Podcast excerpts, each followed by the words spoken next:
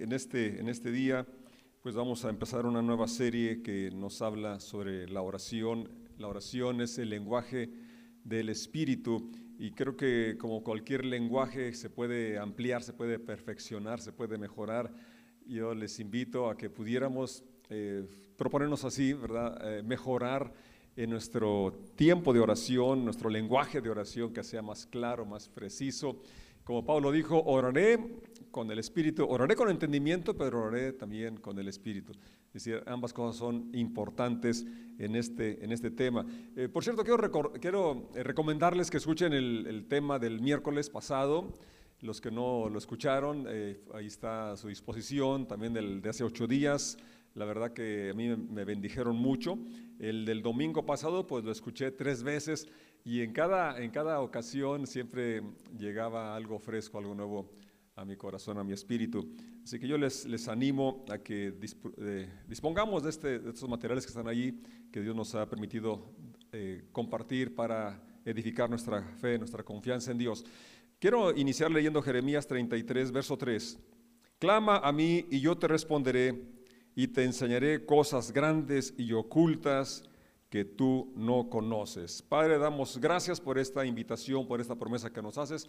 Yo te ruego que cada uno eh, podamos percibir tu, anhelo, tu corazón de tener cercanía, tener comunión con nosotros y podamos hoy salir eh, inspirados con la determinación de tener una comunión más estrecha, más íntima contigo y aprender a orar mejor. En el nombre de Jesús decimos, amén, amén. Sí, la oración es tan importante, creo yo, como el oxígeno al, al cuerpo físico, así es para nuestro ser espiritual eh, la oración, porque es la comunión, es la comunicación con Dios. Eh, no es para volvernos más espirituales, sino más conscientes de e, esa, esa realidad que somos seres no solo físicos, sino espirituales y que Dios nos dotó con esa capacidad de mantenernos en comunión con Él y que no es una comunión que se reduce al momento como aquí como iglesia nos reunimos, sino que es algo que podemos disfrutar todo el tiempo en todos los lugares.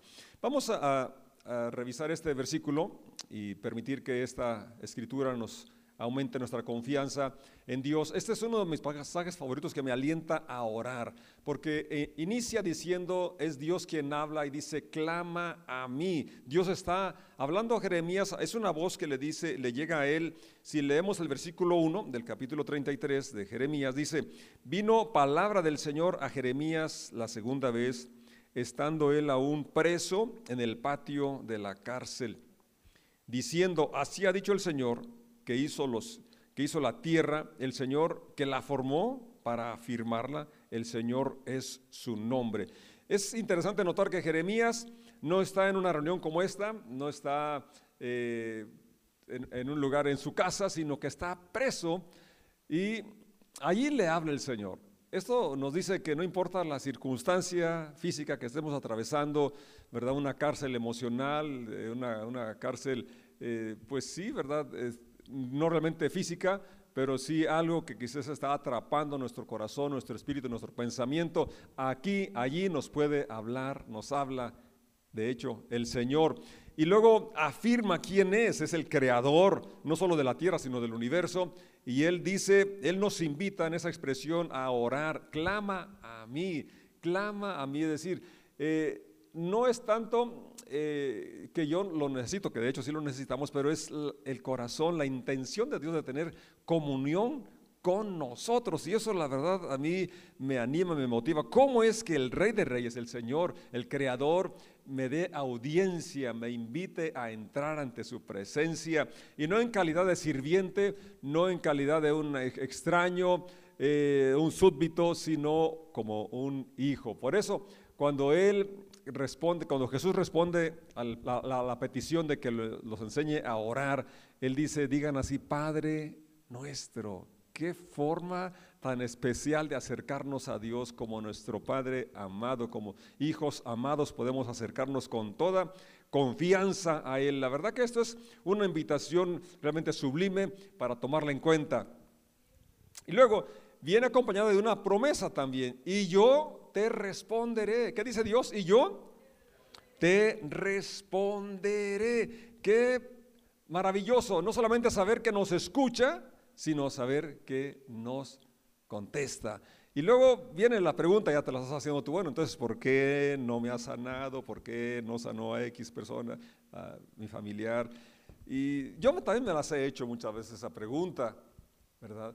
Lo cierto es que Dios es soberano y que Él sí contesta como es su promesa, porque Dios no es hombre para que mienta, ni hijo de hombre para que se arrepienta. Lo que Él promete sí lo cumple. Y respecto a las oraciones, la verdad es que cuando no es un sí, eh, que viene como lo que estamos pidiendo, puede ser un no, porque muchas veces tú como padre les decimos que no a nuestros hijos, algunas peticiones que nos hacen porque no son lo mejor para ellos o porque no están a nuestro alcance. En el caso de con Dios no se da eso de que no está a su alcance, pero sí de que quizás no es lo que nos conviene o que no es el momento, no estamos preparados para recibir eso que estamos pidiendo. Entonces, realmente esto que estoy diciendo no es para justificar a Dios, Dios no necesita que lo defienda, pero la verdad es que Él es soberano y, lo que Él determina es importante que tú y yo lo aceptemos de buena gana. Y no solamente cuando no viene la respuesta a la oración como la queríamos, sino como,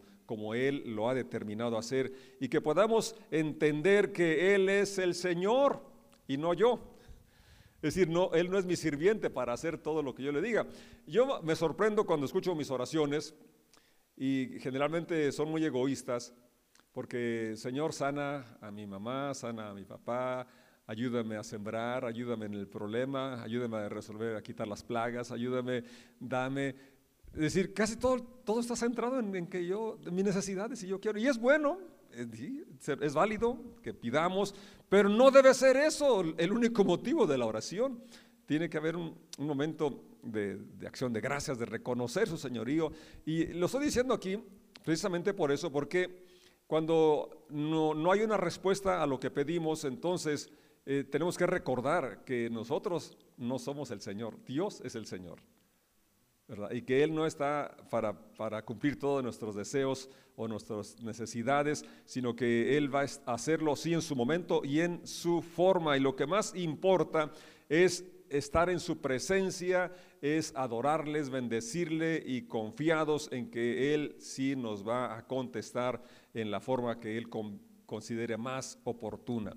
Otra promesa que viene en este versículo tan breve y tan potente es, y te enseñaré cosas grandes y ocultas que tú no conoces. Fíjate qué precioso. Y esto nos habla de lo importante de que la oración es un diálogo, la oración es, un, es platicar. Y cuando tú platicas, ¿verdad que no es solamente eh, tú hablando, sino que también escuchas? Imagine, imaginémonos una relación de noviazgo o un matrimonio donde es, puras peticiones lo que habla, ya sea el esposo o la esposa, el novio o la novia, pero que eh, todo su conversación es eh, eh, peticiones. haz esto, haz aquello, hace falta esto, necesito esto. Pues como que no tendría sentido, realmente yo no sé si alguien se casaría si fueran ese el tipo de relación de noviazgo, si alguien se casara con alguien que solamente está pidiendo cosas. Pues yo creo que es importante analizar esto en nuestras oraciones, ¿verdad?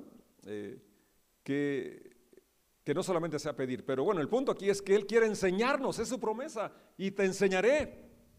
Pero tenemos el tiempo, la quietud para escucharle. Estamos conscientes de Él quiere revelarnos cosas ocultas, cosas que necesitamos conocer, cosas que, que, no están en la superficie, sino que requieren el detenimiento, la meditación y el escuchar la revelación que Él quiere hacer a nuestro corazón, a nuestro espíritu. Entonces yo creo que es, es muy importante, ¿verdad? Que en esta, en esta época que tenemos la vida tan ajetreada, tan acelerada, con tantas actividades, tantos compromisos, tenemos que bajarle, ¿verdad? La velocidad y en nuestros tiempos de oración incluir un tiempo de quietud donde vamos a escuchar lo que Él quiere revelarnos, cosas grandes, cosas ocultas que están reservadas para aquellos que podemos practicar ese tiempo de quietud, de escuchar lo que Él quiere hablar a nuestro, a nuestro corazón. Es importantísimo este, este asunto y creo que Pablo entendía este, esta, esta realidad y él podía dedicar ese tiempo porque valoraba importante el escuchar lo que Dios quería revelarse. En Filipenses 3, versos 7 y 8 dice, pero cuantas cosas eran para mí ganancia, las he estimado como pérdida por amor de Cristo. Y ciertamente aún estimo todas las cosas como pérdida por la excelencia del conocimiento de Cristo, mi Señor, por amor del cual he perdido todo y lo tengo por basura para ganar a Cristo. Aquí Pablo habla de la prioridad del, amor, del conocimiento de Jesús y que para poder llevar a ese nivel, a ese lugar eh, de valorar lo que es Jesús, lo que es su persona su palabra, necesitamos entonces que las otras cosas no ocupen ese lugar o, estén en el orden adecuado y entonces poder centrar en, el conocimiento que Dios quiere revelar a cada uno de nosotros. El Señor Jesús lo dijo en San Juan 15, 16 de esta manera, no me elegisteis vosotros a mí, sino que yo os elegí a vosotros y os he puesto para que vayáis y llevéis fruto y vuestro fruto permanezca, para que todo lo que pidiereis al Padre en mi nombre, Él os lo dé. Esta, esta palabra final nos gusta a todos para que todo lo que pidiereis al Padre en mi nombre os lo dé.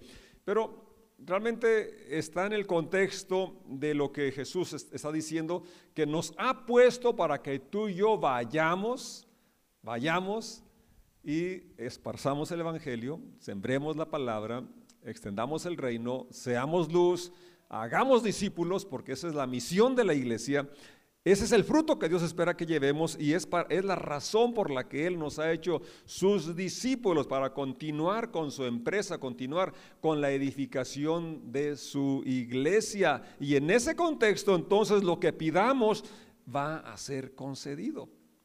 Es, es, es, muy, muy preciosa esta promesa, ¿verdad? Pero sí es importante que nos ubiquemos que es lo que Él nos va a revelar es cómo ser eficaces en la extensión del Evangelio, en, la, en el pescar eh, hombres, en edificar la iglesia, en usar los dones, talentos que Él nos ha dado para bendecir a este mundo. Entonces, ahí es lo que la promesa que Jesús está dando, lo que pidiereis, todo lo que pidiereis al Padre en mi nombre, os lo dará. Yo creo que es bueno recordar lo que el Señor enseñó en Lucas 18, que es necesario orar siempre y no desmayar porque la verdad, sobre todo cuando las oraciones no, son contestadas de la forma que lo esperábamos, podemos desmayar en la oración. Y en esa, en esa parábola, esa enseñanza de Lucas 18, ¿verdad? El Señor no, no es un juez injusto, sino que es un padre amoroso que quiere lo mejor para sus hijos, pero la, la parte que nos corresponde es ser persistentes, insistentes, como aquella mujer hasta que se le hizo justicia, hasta que recibió lo que estaba buscando. Entonces es necesario orar siempre y no desmayar. En Lucas 11 también se acercan los discípulos y le preguntan y le dicen, enséñanos a orar. Cuando él regresa de orar, cuando él, cuando él terminó, uno de sus discípulos le dijo, Señor, enséñanos a orar como también Juan enseñó a sus discípulos. Los apóstoles ya se les había comisionado para ir y sanar enfermos, para ir y predicar el Evangelio, sabían la, la misión que tenían, pero ellos no dijeron, Señor, enséñanos a hacer milagros, enséñanos a predicar. Ellos sabían que lo que les iba a ser eficaces en la extensión del Evangelio, de predicar y de orar por enfermos y demás, era aprender a orar. Y Jesucristo les había modelado cómo orar en cuanto al tiempo y dedicación, pero ahora ellos querían saber cómo orar. Y de ahí viene la respuesta ustedes van a orar así, Padre nuestro que estás en los cielos. Y si notamos, lo primero es la exaltación, el darle honra, el reconocimiento de esa relación que tenemos y, también de darle la, adoración, la alabanza. Antes de las peticiones está el reconocimiento, nuestra relación, nos acercamos a Él en calidad de hijos y eso es lo más precioso, lo más maravilloso, que nos acercamos a Él en calidad de hijos amados y no es un hijo, no es alguien eh, solo, sino Padre nuestro, como familia, como hermanos, podemos acercarnos con toda confianza ante su presencia. Voy a darles tres consejos muy prácticos para eh, incrementar nuestro tiempo de oración o que sea más eficaz nuestro tiempo de oración. Y además de analizar esas porciones de Lucas 18, Lucas 11 y los demás temas que estaremos exponiendo en, delante, eh, es, es, muy bueno que registremos nuestro tiempo de oración. ¿Cuántos minutos, cuánto tiempo dedicamos a orar? Porque si no, si no anotamos, tomamos nota, nos imaginamos que, que somos ¿verdad? Muy buenos, o que sí oramos mucho tiempo. Y eh, a veces eh, los números sí son fríos, ¿verdad? Y ahí nos dicen la realidad del tiempo que, que, oramos. Eso es muy importante. De esa manera podemos incrementar nuestro tiempo de comunión en oración con el Señor. Y luego, tener una lista de oraciones importante, personas que nos piden que oremos por ellos. Eh, creo que muchas oraciones no son nada más de orarlas en un evento, en una reunión, sino de una forma constante estar orando por ellos. Yo les, les animo, les recomiendo que cuando escuchen aquí, cuando oramos por algunas personas, eh, tomen nota del nombre de las personas y en sus tiempos de oración vamos a estar clamando, vamos a unirnos a orar unos por otros en nuestros tiempos de oración. Hay situaciones también a nivel local o nacional que es bueno que oremos. Ahorita se avecinan las elecciones de, presidente municipal y, otros eh, puestos eh, de importancia. Eh, entonces es bueno que como iglesia intercedamos, oremos por esas situaciones. Hay otros aspectos también eh, constantes como el asunto de las finanzas. Eh, la economía aquí ha estado apenas muy leve levantándose y hay familias que están en aprietos en situaciones de, economía. la violencia es un tema muy triste, pero una realidad. Hace días leí que aquí, en, no sé si es Salamanca o Celaya, en Guanajuato, eh, la ciudad más violenta a nivel mundial. Qué, feo, ¿no? A nivel mundial, una de las ciudades más violentas está aquí en nuestro estado. Entonces, son temas que, pueden estar, deben estar en nuestra lista de oración, de intercesión continua.